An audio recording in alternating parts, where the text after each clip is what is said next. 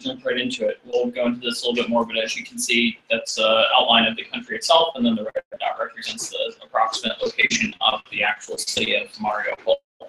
Um, so, the topic just uh, even though it's not covered much in Western media these days, the crisis is still going on. There's still quite a bit of death and destruction, and Mariupol has been a flashpoint. It continues to be um, not many of the reports, again, make our news, but uh, that city especially, the more, but that city especially is the location of quite a few ceasefire violations every single day. So here I'm just going to give kind of a brief overview of the crisis itself for those who may or may not be familiar with it. Um, I won't touch on every single one, uh, but as some people know, the uh, the crisis began after then President Yanukovych suspended negotiations for greater integration with the European Union. Um, lots of people were protesting in Kiev and other major cities. Um, eventually, there were some deaths in some of the protests. These were blamed on police. I believe there were even some police officers who were killed in the violence. Were obviously, um, a lot of that, a lot of the blame for that. Um, then shortly after the, the violence spiked, he signed a constitution deal that would have returned Ukraine to a previous version of its constitution. Shortly after that, though, he fled Kiev and then he was impeached. Um, it caused a bit of controversy because he was impeached under the current version of the Constitution, and the procedures for impeaching him would have changed if the deal that he had signed returning it to the earlier Constitution had gone into effect. So there was some question over whether or not his impeachment was legal. There was a lot of argument around that. But he did flee the country, and he did even um, he did even give up his position as president from outside the country. So the, the crisis continued. You saw um, protests on both sides. Eventually, protests sparked in Donetsk, which is a city. It's it's one of the states in Ukraine, but it's also a city to the north of Mariupol. Um, with uh, with Russia getting involved in Crimea, they were eventually expelled from the G8. Um, then you saw protests spike again. You saw protesters seizing government buildings in Donetsk, and then Luhansk is another state. It's further north of the state of um, Donetsk. Um, then you can see there towards the middle, uh, Malaysian Airlines 17 was shot down. Um, then came the Minsk, uh, the Minsk One agreement, um, one of the first major attempts at a ceasefire. But then the very next day, um, shelling of Mariupol resumed. So um, similar with the Minsk Two, there at the end, the these ceasefire agreements, although they were usually hailed, especially in Western media, they typically didn't have much of an effect on actually reducing the violence. You saw not only violations of the ceasefire, you saw specifically prohibited weapons being used within days of those agreements being signed. So now just some quick history on the city itself. You can see there's a map there showing the states of Donetsk and Luhansk the city of Donetsk itself, which was the regional capital of that state until it was taken by the Russian-backed separatists, and then Mariupol there further to the south. Um, that whole region of, of those two states is commonly referred to as Donbass. So the title of the presentation was Mario Mariupol, the Gates of Donbass. Um, there's not an official border to the region called Donbass, but it's typically accepted that it's those two states. So the city of Mariupol was first founded as Pavlovsk in 1778. It had been a settlement of various cultures before then, but that's when it was actually established as a city. Uh, the name was changed to Mariupol shortly thereafter. Uh, roads were built in the late 1800s. Um, it was renamed under the communists um, in 1948, but then, of course, after the Soviet Union, well, when when the Soviet Union was collapsing, it was renamed to Mariupol again, and it's retained that name ever since. Next. So one of the reasons why the city is very important to both sides is because of its economy. Um, it isn't the um, most valuable economic city in the country, but it is one of the most valuable in that region. So as you can see, it's got some heavy machinery industries. Uh, Azovmash is one of the largest. Um, Azovstal Iron and Steelworks and Ilyich Iron and Steelworks are the they are the two largest in the country. The Sea Gateways of Donbass, it's the second largest shipping port. It's second only to um, Odessa. So this obviously supplies a lot of raw materials to the industries. It can export the products of those industries. It's linked by rail to several other major cities in that portion of Ukraine. So it's it's a hub. Um, and obviously, uh, it being a large port, it can also be used for military purposes if necessary. So that makes it strategically important. So on to a quick overview of the demographics. Um, as of the last official census, population was just over 475,000. Uh, it is 49% ethnic Ukrainian, 44% ethnically Russian, although 89% identify Russian as the primary language. And so as we've seen with places like Crimea and other regions in eastern Ukraine, when you've got a region that has a heavy Russian popul has a heavily influential Russian population and a lot of the people there speak Russian, uh, Russia tends to claim that it has some kind of a responsibility to protect the people there from what they see as abuses by the local government. That's usually one of the main justifications they'll use for getting involved. So a little more detail on why the city is important for both Kiev and for the Russian-backed separatists. Um, for Kiev, obviously, it's a valuable port, the economy and industry, which we've already talked about. Um, it's the regional capital of the state right now. That used to be Donetsk. Um, when the separatists took over the city of Donetsk, when it when it uh, became a part of the territory that they had taken, Kiev named Mariupol as the new regional capital. Um, and there was a point when the separatists um, managed to push the Kiev forces out for a short time, but they have taken it back and they've held on to it. I'll go into that a bit more later. Another important aspect is that it does help to stop further expansion west. Um, there will be a map later on that shows a little more of uh, is right now. And so with the separatists wanting to take obviously the entire state of Donetsk and even more, um, Mariupol being a major city along that line, it's going to help the Kiev government stop that expansion. So a lot of the same reasons make it important for the separatists. Um, couple ones that are different is that it would be a symbolic victory for them.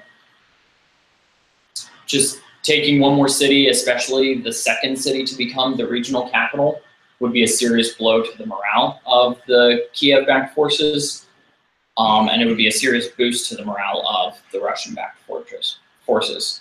It does also provide better defensive Donetsk to the north. So um, if Kiev holds on to it, it provides more opportunities for them to try and retake Donetsk. If the separatists were to take it, it would solidify their control there. And then I'll go into this a bit more. Um, it would be the first step towards a land bridge to Crimea. Right now, the right now Russia and the Russian-backed forces have no land route to the peninsula of Crimea, which does cause some problems for supply and logistics. They would still need to conquer about 300 kilometers of territory in several other cities in order to complete that land bridge, but this would be an important first step. So, so one of the solutions proposed, because they don't have a land route, is the Kerch Strait Bridge. The Kerch Strait is where the peninsula of Crimea almost meets Russia, but there is still a water route there. So the problem with this is the peninsula of Crimea is not self-sufficient. It uh, before it was taken by um, before it was um, annexed by Russia, it depended on Ukraine for fresh water, food, and electricity.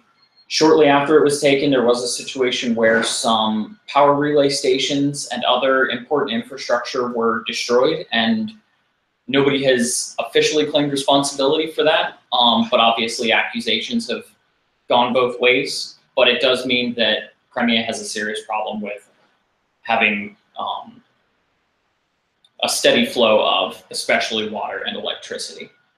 And even if even if Russia did have this bridge, it wouldn't really be able to fulfill the water and electricity needs effectively. Um, it seems like that problem is going to continue for a while. So this bridge is something that's been proposed though to supply some of the things that it needs. Um, the bridge is uh, being constructed by a company owned by I might mispronounce this, Arkady Rotenberg, who is actually one of Putin's longtime friends and he's one of his judo sparring partners. One of the interesting aspects that has come up in reporting on this bridge is that several of the reporters who have, or I'm sorry, several of the workers who have been brought in to work on it and then later either released or fired have spoken to media about the fact that they've been told constantly to look busy, even if they don't have anything to do. Um, otherwise, if for any reason they're seen taking a break or not looking like they're actively working on the bridge, they do risk being fired and losing all of the money that they had already worked for and been promised. So a little bit more on the bridge and some problems with why, even if it were to be finalized, it probably will not last long and it's not even very likely that it will be finalized. First off, the cost, 4.5 million US dollars. With the cost of oil continuing to um, stagnate, uh, the funds that Russia would need for this just aren't really there. It doesn't mean that they're not going to go forward with it, but it, it's just going to be very difficult to get the funding that they need. Also, it's illegal according to international law. Um, it would affect the shipping through Mariupol. As you can see here, I put the bridge is only being constructed to be 35 meters high for the type of ships that go in and out of the port. It would need to be at least 50 meters high. So some experts have said Kiev needs to be actively pursuing cases in international court to stop Russia from continuing with the construction.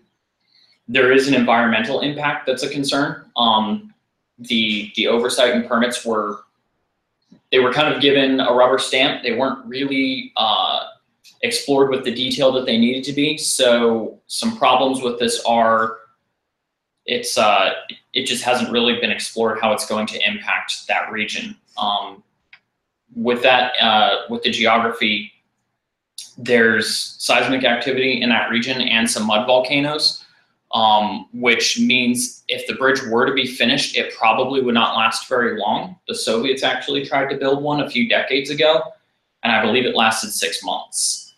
Granted, technology is a little bit better, but those problems still persist. So even with better technology, it's just not a very ideal place to build a bridge. Um, and the completion has already been pushed back to 2019. So it's not even going to be on the schedule that was originally given if it's completed at all. But it hasn't stopped them from moving forward at this point. So here's another related issue that's important for the conflict, the Shyrokine demilitarized zone. It was, it's not actually demilitarized at this point. It was something that was proposed back in 2015 as a part of, I believe, the Minsk II agreement. Um, they were they were trying to bring it up in the negotiations. The Kiev negotiators uh, kind of stonewalled that, prevented it from actually becoming a major issue of discussion. Uh, but the the Russians and the Russian-backed separatists have continued kind of hinting that it is something they would like, and Kiev keeps opposing it as much as they can. But there is some political pressure that seems to be building in favor of it, just because of a lot of the death and destruction that's going on around Shyrokine and Mariupol. Um, so some of the reasons that Kiev has obviously opposed this idea is because that region actually was already taken in violation of a previous ceasefire. Um, after signing an agreement, they they went ahead and took territory. So now they're essentially saying, let's let's you know, let's make an agreement that this will now become demilitarized. Whereas uh, several experts and I believe even some uh, Kiev negotiators have proposed regions further east that actually would be more ideal because um, they were not taken in violation of that particular ceasefire. And then, of course, previous demilitarized zones. Um, I read about one in Debaltseve. Uh, even though they were agreed to, they weren't honored. So there's really no reason for them to sign another one if what they've already agreed to hasn't even been honored. So finally, just touching on some recent developments. As I said, there have been a lot of ceasefire violations in this particular region. Um, it's the highest number um, and that's coming, the, highest number of attacks and the highest number of violations happen around Mariupol, and that's coming from the Ukrainian Ministry of Defense. Uh, the recent Easter ceasefire, um, was one that was particularly uh, seemed particularly promising, at least in some of the media outlets. But again, within days, it was violated, and you saw 394 attacks. I believe that was in the span of less than 10 days. So one one interesting aspect is that mortar attacks are more frequent than artillery. There are several classes of artillery that are outlawed under a lot of these agreements, um, but they're still used. But it does seem that mortar attacks are kind of the more popular method. And then you also have the problem of unexploded ordnance um, all throughout eastern Ukraine, but especially around Mariupol. And it's even reaching the point that they have to educate young children of what to do if they see an unexploded shell because children are finding them on playgrounds and out in fields and such, and they don't really know what to do with them. They they sometimes think that they're toys, which obviously causes even more death and um, so the ceasefire violations are continuing. And then um, one, one interesting aspect of Mariupol in particular is that after the city, after the, the Kiev forces withdrew from the city in mid 2014, um, Kiev managed to retake it with the help of several paramilitary groups. Some of these are very effective. Um, some of them are funded by different Ukrainian and um, other European businessmen who are sympathetic to what Kiev is going through. Um, unfortunately, they're often attacked in the media. They're often labeled with, um, they're often labeled as neo-Nazi, um, just as a way of building political pressure against them. And that is what I have.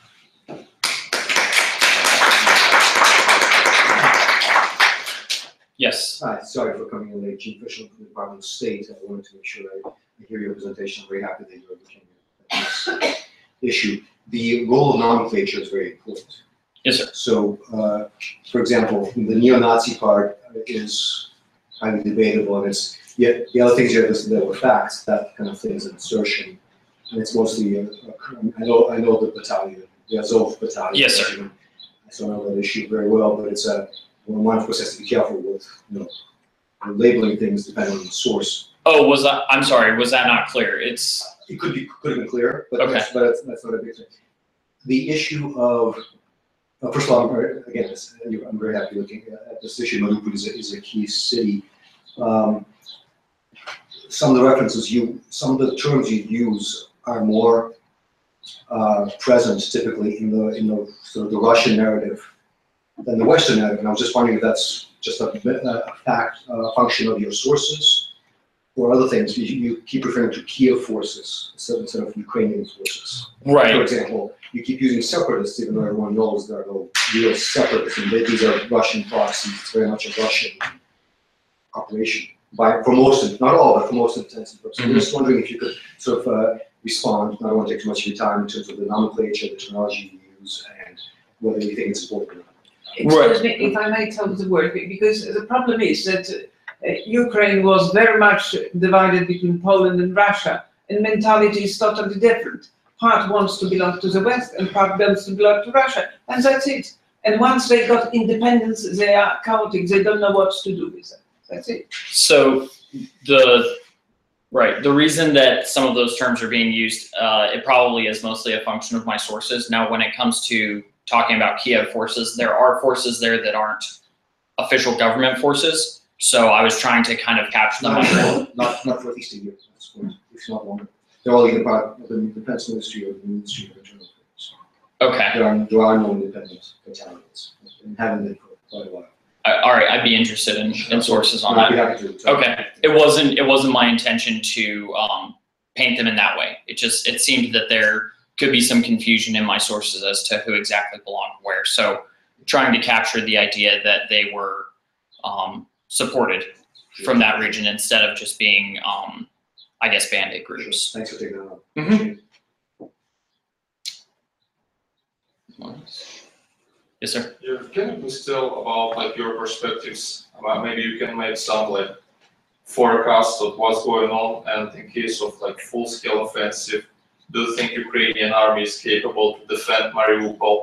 Or what the Russian strategy might be, because as you mentioned, it's crucial for them uh, since they don't have this land corridor and they tried to seize Mariupol in uh, early 2015 when they used multi-missile ground artillery system against civilians where like dozens of people were killed like in just a couple days. So what are your perspectives on about the future and what, what, what, will the next Russia military approach, I would say, including this region? And in case of military perspective, would they escalate around Mariupol or you expect it will be some like other like parts of uh, Eastern Front? Thank you. So, uh, because they mentioned that this was on the record, would you mind giving your name and affiliation and then kind of like a one Okay, uh, sentence? Uh, Please take it. yeah, I'm Mikola Varbyov, Ukrainian political and military correspondent, freelance. And you're, you're asking kind of, I guess, what my predictions are? Yeah, on what's what's, like your prediction? okay. Your estimates, yeah, as a, Right. scholar. He, he is not a correct predictions are always dangerous. Um, so, We have to have it. right, right, of course. And this is obviously coming from, um, just the perspective of a, of a student pursuing this. Um, there's obviously resources that I don't have access to. Um, so as far as, it'd be really difficult to make an accurate prediction. Um, so again, this is, this is just kind of my opinion on what could happen next.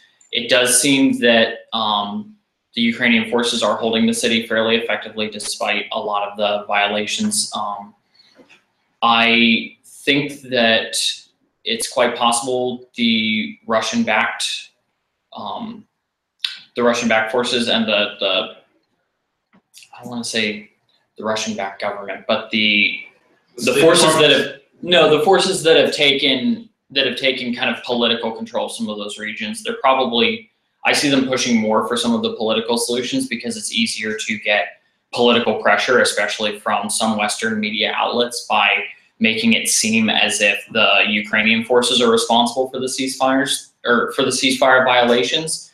There have been some instances of that where um, U.S. and other Western media outlets will maybe not explicitly but implicitly place the blame for those violations on the Ukrainian government. Um, and then that makes it easier for them to say something like, see, this is why we should demilitar, demilitarize Shirokine. Um, so, uh, further military efforts obviously are possible. Um, and, but as far as, right, I see them, I see them probably taking a hybrid approach, including the, the political pressures, if that. But again, it's, it's very difficult, especially for somebody in my position to make that accurate of a prediction. I just would like to tell, uh, because I'm involved with international strategy for peace, Dr. Krystyna Majawiczek, and I'm uh, both Polish and I'm Swiss, so I'm very much uh, accustomed for uh, peaceful solution. And all the chaotic situation, it's the consequences of a war after Second World War was divided Warsaw Pact and NATO. And now, Warsaw Pact doesn't exist. For me, mathematically, NATO should not exist now either. And we should create new competitive international organization which covers the whole world. And as long as this situation is NATO, no NATO, it will be born a lot of phenomena, curiosity, and it can be very dangerous. I used to know uh, uh, ex-president of Russia, Gorbachev, Mhm. who, uh, uh, very strong intellectual, with the best intention, with good future of humanity, dissolved Warsaw Pact. And he was pretty sure that NATO, as a gentleman to gentleman, will do the same. And it's my proposal to create new competitive international organization, such which can give a peace guarantee for entire world.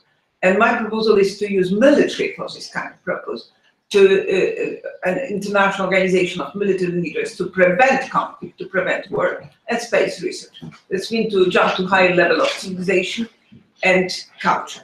And that is only solution. Otherwise, you know, plenty of uh, uh, all mathematical probability of conflict can be born. Well, that's obviously much bigger than the topic of the discussion. I would appreciate any resources you can provide me on the uh, solutions that, or the, the proposals that you just gave, because it's, it's something give you my interesting I'd like to read, Yeah, read about. Um, but it's obviously much larger than the topic that we're discussing today. And there's, a- Topic you can solve when you have a one global international games. And when you don't have anything, it will be, you know, plenty of curiosity. Possible, the gentleman has had his hand up for a little while. Yes, sir. Yes, uh, I'm Andrew Sorokowski, uh, I have no affiliation. Um, I appreciate your fact-based approach and your citation of statistics. Um, I, I would like to ask a little clarification, um, about the statistics you cite on the linguistic and ethnic composition of, of in the area. And I think it's, particularly, I'd like to know how you view the relationship among ethnic identity, linguistic practice, and political positions. Uh, I mean, in my mind, these are three very different variables, and they don't necessarily coincide, but I would like to hear your, your view on that. Okay. So, um, I would agree that those are three different variables. They're, they're things that, um, I maybe haven't delved into as much as you, as with some of the others. I, I would be interested in any resources that you could provide. Um, you do see, at, at least it, it is very easy to try and look at this and say, oh, well, look, there's, there's forty-four percent Russians there, so they're going to support this, and it's not that simple. And also some people would say, you know, look, there's forty-nine percent ethnic Ukrainians, they're going to support the Western view of things, and it's not that simple. Um, without, I would say, getting access to more primary sources and possibly even visiting there myself and, um, obviously I couldn't go country to country or go region to region and speak to everybody, but without being on the ground and actually speaking with people and again getting access to primary resources, I don't know if I would be the one to comment specifically on how those might uh, intersect in Ukraine, especially. Um, but the concept that you that you described, I would say, makes sense.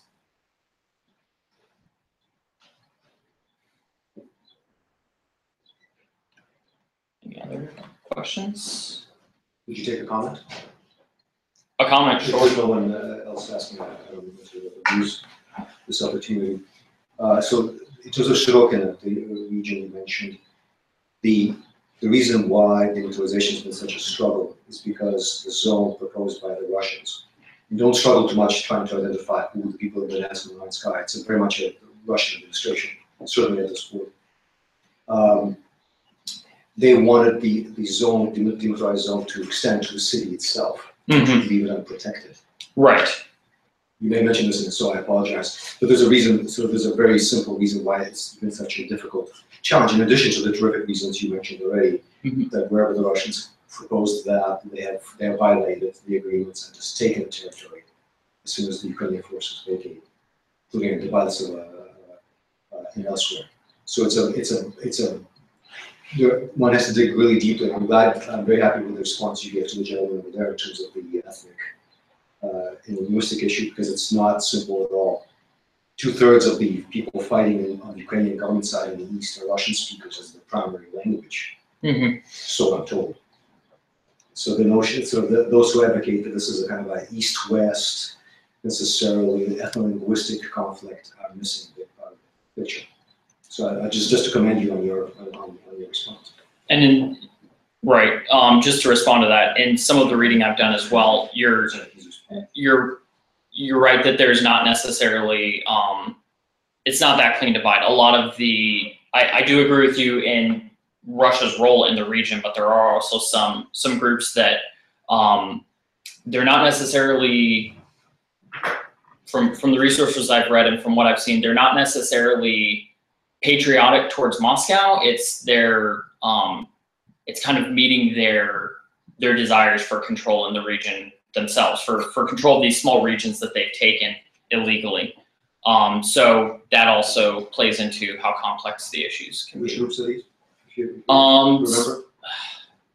I don't remember specific names of groups. I'm sorry. I can try and I should have it in the list of resources that I use for this, and I can try and send that to you if you would like. Thank you, I'll leave my card. Okay. Thank you.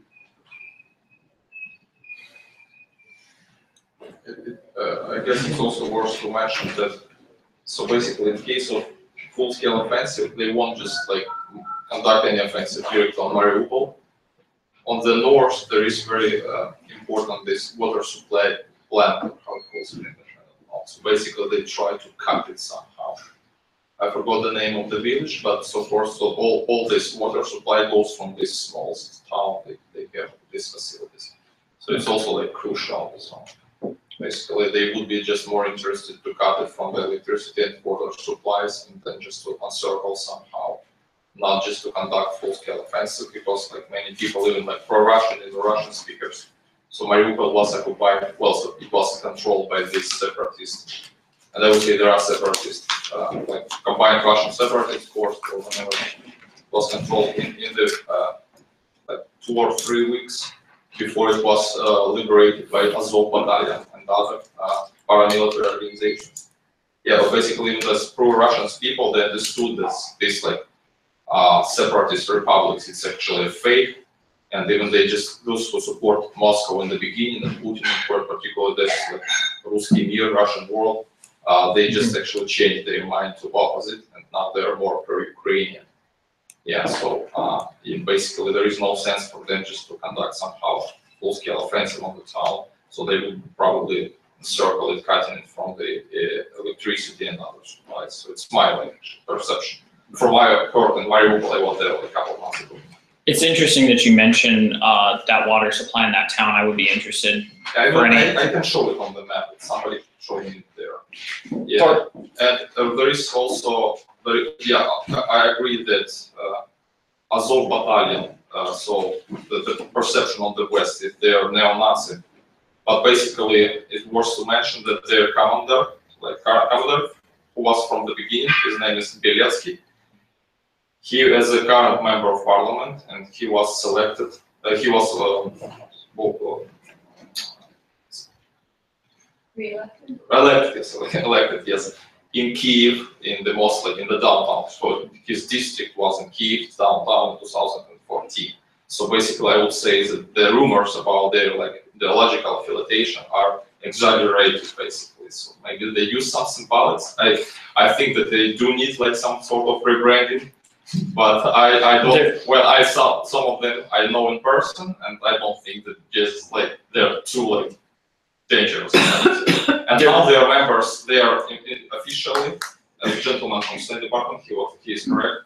Uh, they're officially uh, incorporated to the Ministry of Interior Affairs, so it's a part of national park right now. But there is one battalion, there is one, uh, which just also need to stress, the part of uh, another organization, right sector, is probably the last volunteer battalion which is not still incorporated either to the Ministry of Interior Affairs or to Ministry of Defense. I would say a couple hundred of them, they operate in the battle zone.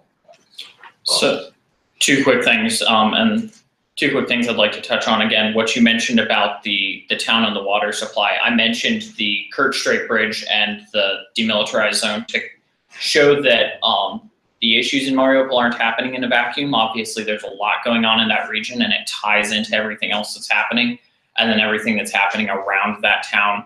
Around that city, I'm sorry, ties back into what's going on in Mariupol. The trouble is, if I were to go into all of that, we would be here for hours.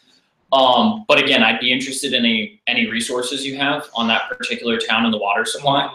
Um, and then as far as what you were saying about the Azov Battalion, I did I have seen some things, especially like you were saying about their rebranding, the the problems with the symbol that they've chosen and some of its historical affiliations with Nazi groups. I didn't put it up there because, as he said, the the problem with nomenclature and um, it seemed that there was some confusion with even what I said. I was not trying to make the claim that they were somehow neo-Nazi, and I didn't want to put that symbol up there and go into detail on it and possibly cause even more confusion about whether or not that was my belief. Um, but I have read about the particular symbol that they're using on their flag, and I suppose that's a conversation that needs to happen internally. I don't. Even then, I don't think it would be my position as an outside observer to say yes or no, they should change their symbol. But again, thank you for that. And uh, as with everybody else, I'd be very interested in any resources you all could provide because I want to continue studying this topic.